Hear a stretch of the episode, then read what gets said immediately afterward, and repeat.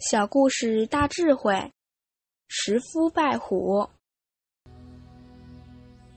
明朝的时候，有一个读书人叫包石夫，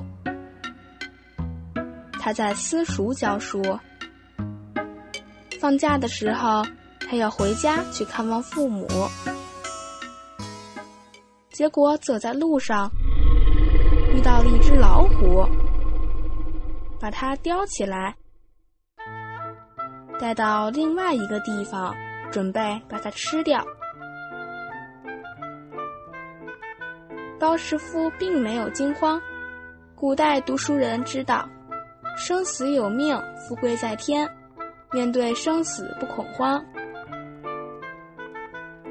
但是他很诚恳地跪下来，跟老虎说：“我被你吃是我的命，但是因为现在……”我有七十多岁的父母要奉养，是否可以让我奉养完父母，再来让你吃？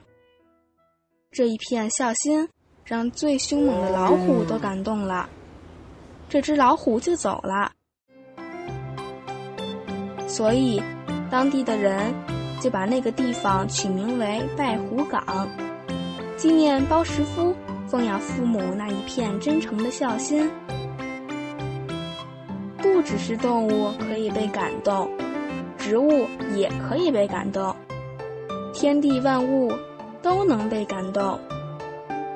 所谓“万物交感，以诚以忠”，真诚到极处，天地都会感动。